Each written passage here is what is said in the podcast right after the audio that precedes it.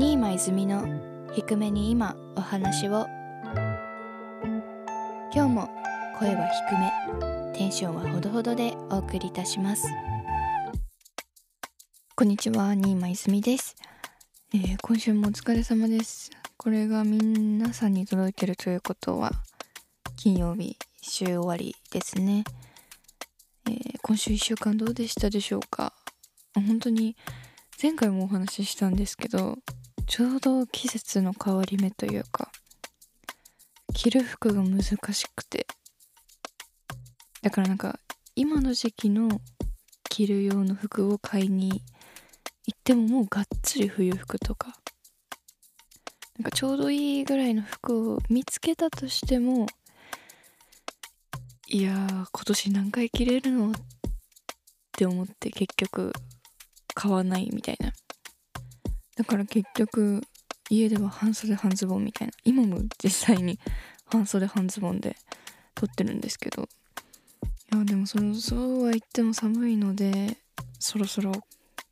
衣替えしなきゃいけないなっていうふうに思ってます。そう今週末は私はずっと静岡でイベントがあって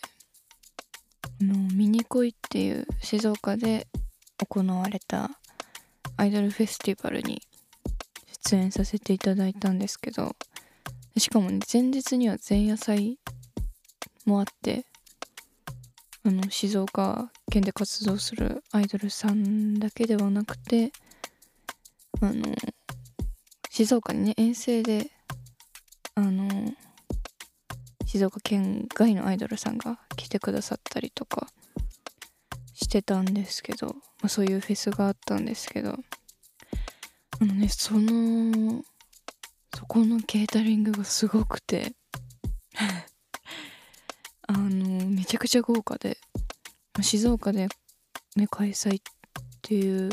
こともあってあの桜エビのかき揚げとか黒はんぺんとかなんか静岡のソウルフードといいますか静岡の名物が結構置いてあったんですけどあのその中にあの静岡の人なら知らない人はいないあの静岡のお弁当によく入ってるたまるやっていうお店があるんですけどたまるやのわさび漬け。これが本当に大量に置いてあって私めちゃくちゃそれそのわさび漬けが好きで。いや大量って言ってもなんか本当に伝わんないと思うんですけど本当にめちゃくちゃあったんですね。あの見たことないぐらいいっぱいあってあれはね絶対にね私のために置いてくださってた。もう絶対私のために置いてあったっていうぐらい本当にいっぱいあって、まあ、指針ってこういうこと言うんだろうなって思ってなんか嬉しかったですね。なんかお弁当の端にそのわさび漬けがちょこんと置いてあるだけで嬉しくなるのに今回あのちょこんどころかもう本当に大量にあった時好きなものがあの大量にあった時想像してみてください。なんかよくわかんなくなります。それぐらいすごく興奮しましたね。で案の定その無事ね見に来いっていうそのアイドルフェスティバルが終わって次の日もね多分次の日もイベントがあったんですけど多分その興奮が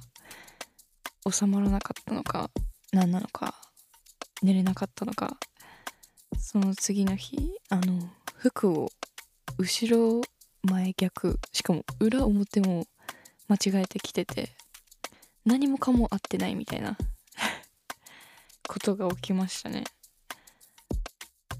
いや今月22歳が服もねちゃんと着れないみたいな。そういうこともねあの人間興奮してたらあるんだなっていうふうに思いました。そんな1週間でした。皆さんはどんな1週間でしたかね？是非教えてください。それでは新間泉の低めに今お話を今週もよろしくお願いします。新間泉の低めに今お話を。はいということで早速本日のトークテーマこちらです。じゃじゃん。ルーティン。そして本日のトークテーマを考えてくれたのはじゃじゃん。木村春音さん。です。はい木村春音さんは私と同じく静岡を中心に活動するアイドルグループフィッシュボールのメンバーです。で御殿場市出身。でこれまた私と一緒なんですけれども。今月ねあのお誕生日を迎え19歳？19歳？えまだまだ19歳なんですかね。19歳ですよね。うん19歳でした。そう今月19歳を迎える最年少メンバー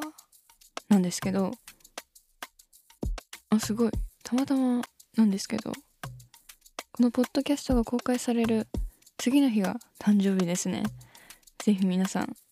お祝いしてあげてください。そう木村春音はですね最近 TikTok であのー、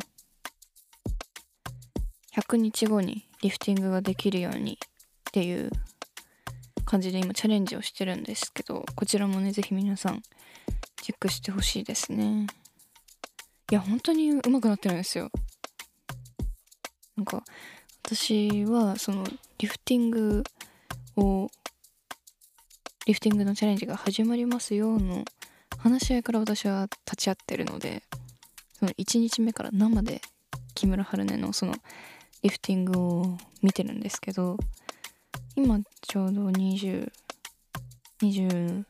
20, 日超えてるんですけど本当にうまくってなのでぜひ本当にいろんな方に見てほしいので見てください。そう春音はそうですね。あの最近髪の毛をハイトーンにしたりとかあとダンスがすごい上手であと本当に歌に対してもめちゃくちゃストイックでなんかライブ前も今日はこうしてみようかなっていうのをすごく考えてるメンバーだと私は思っててすごい、まあ、年下ですけど年だけ言ったら本当に尊敬する部分部分が多いですね。で春音とは遠征とかするとホテルホテルが同室になるんですけど同じ部屋になるんですけど本当に過ごしやすくて多分なんか空気感が似ているというかあの同室だからといってなんか今そのエピソードが出てこないくらいには本当にお互い同じ空間にいるのに何も話さないみたいな。でも私はそれがよくってなんかなんだろう。それはなんかお互いがお互いの時間を大事にしてて本当にちゃんとそういう遠征とかでライブが続続く日があってもちゃんと素で過ごせるみたいな空気感がある気がして本当に心を私も許してるし許されてる感じがあってとっても嬉しいですね。ね春ね。はいちょうど春音の話が出たので告知をしようかな。今月10月27日金曜日ですね。泉春音バースデーパーティーが、えっと、静岡ライブロキシー静岡でバースデーイベントがあります。私と春音のそのバースデーをねパーティーしようじゃないのっていう回なので皆さんチケットこちら発売中ですのでぜひ一緒に楽しんでいただけると嬉しいです。はい。ということでルーティンですよね。そう。ルーティンなんです。ルーティンのお話なんですよ実はすごい春音の話をいっぱいさせていただいたんですけどこれルーティンの話を今からするんですけどそうこの前もねスタッフさんになんか泉ちゃんのポッドキャスト聞いてるけどなかなかトークテーマに入らないよねみたいなことを言われて。そうなんですよね。だからそろそろトークテーマに入りたいと思います。えっとねえっと結構トークテーマのその募集をしてるんですけど皆さんから。そのルーティンについても届いていたのでそのコメントをまず読み上げていこうと思います。はいということでまず1つ目。えー、泉さんの普段仕事がない時のルーティンがあれば教えてください。っていうのと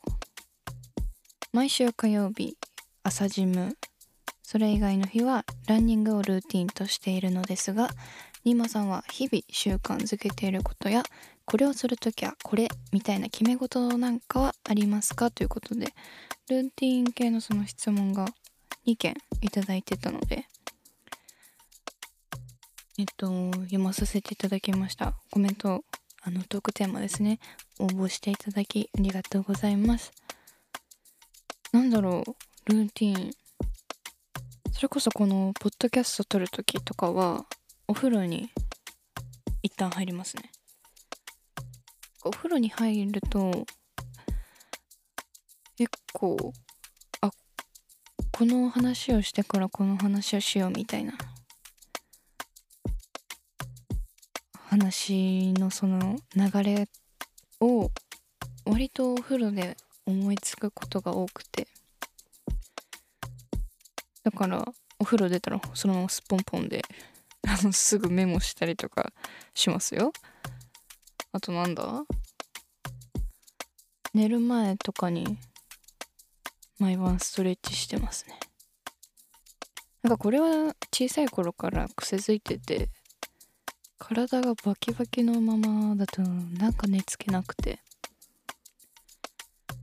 だからすごい開脚したりとか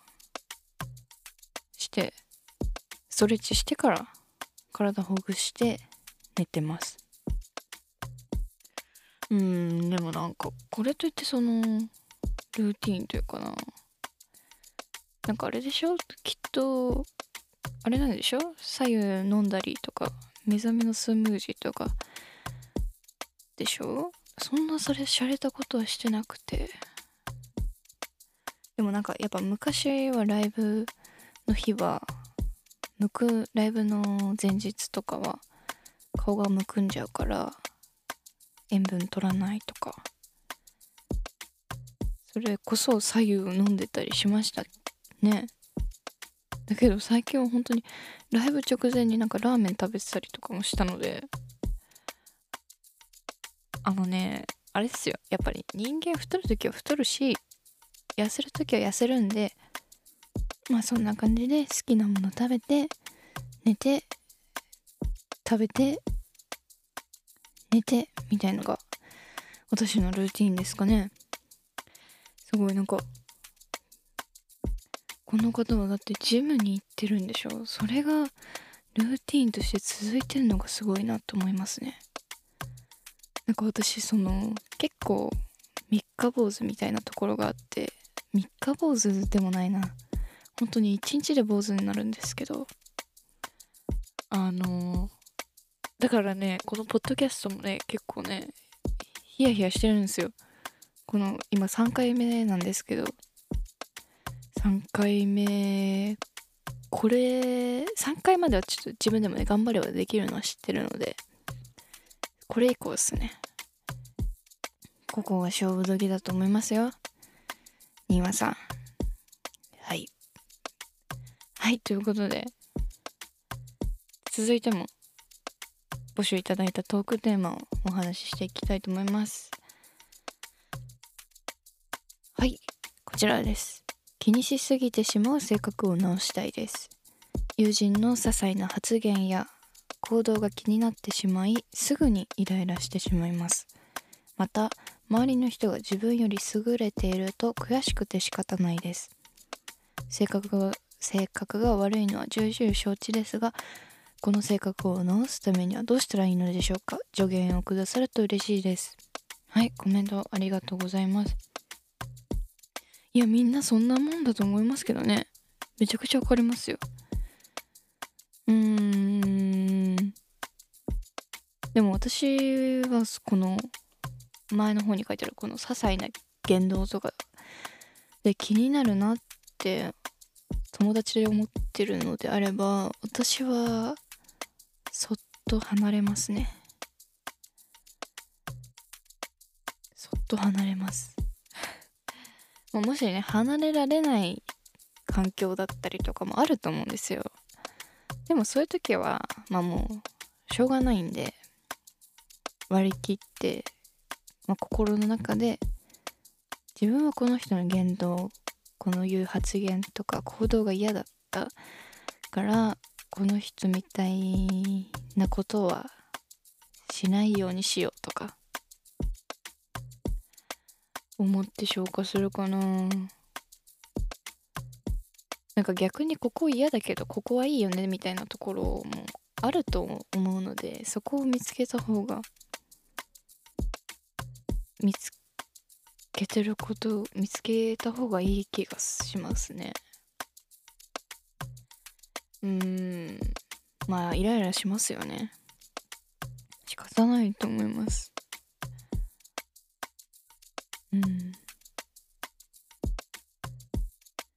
なんかもちろんねイライラして悔しくてその悪口を言うとかなんか実害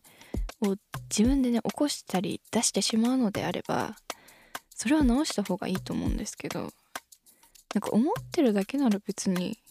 多分みんな思思うことは思うと思うので別にいいんじゃないかなって思いますけどねそんな無理に直さなくても。もしその気にしちゃう性格を本気で直したいと思うんだったらその人がやってないとかできなさそうなことに挑戦したりとか自分がその趣味を見つけてやってみるとか気が紛れることをするのがいいんじゃないですかね。なんかむしろ後半のことについては私はその優れてることに気づけてるのがすごいと思うけどね。なんか優れてるのに認めずネチネチ言ってくる人だっているわけだから。うん。なんで直したいかじゃないかな。そんなことを考えちゃう自分が嫌なのかな。うん。なんか長所も短所もよく紙一重というか、まあ、気にしすぎちゃうってことは周りをよく見れてるっていうことでもあると思うから。うん。なんか私もねもともとめちゃくちゃ気にしい性格だし本当に周りの目とかめちゃくちゃ気にしちゃうのよね。だけどなんか今だと私だとねこういうポッドキャストをやったりとかなんか他のそれこそポッドキャストやってる方のやつを聞いてみたりとかなんか意識をもう趣味までいかなくてもいいけどそれるものを見つけるといいのかなって思いますね。ぜひ。ぜひ。そうですね。まあその性格別に無理に直すことはないけど、気にしすぎるのが嫌なのであれば趣味とかを見つけるとかじゃないでしょうか。答えになってますかね？頑張ってください。はいということで引き続き新間泉の低めに今お話をではトークテーマを募集しております。新間泉に話してほしいことえっと相談みたいなのでも大丈夫です、まあ、相談はあのあれですね。解決できるかどうかは分かりません。まですけどあの全部コメントも読んでますのでこちらもよろしくお願いします。あの引き続きマシュマロという匿名メッセージサービスにて募集をしております。私の公式 X にて URL を載せていますので、ぜひ X のチェックもよろしくお願いします。で、えっと、X の方では、あの、感想ですね、ハッシュタグ、に今に今で感想も募集してますので、こちらもよかったらしてみてください。本当に、あの、毎分毎秒っていう風にあの更新してるんですけど、あの、感想をただただ知りたいので、もう皆さんの、まあ、今回だったらルーティンとかね、あのなんだ最近買ったものとかあれば、本当に気軽にババババツイートしてくれれば嬉しいので、よろしくお願いします。では、次回もお会いしましょう。じゃあね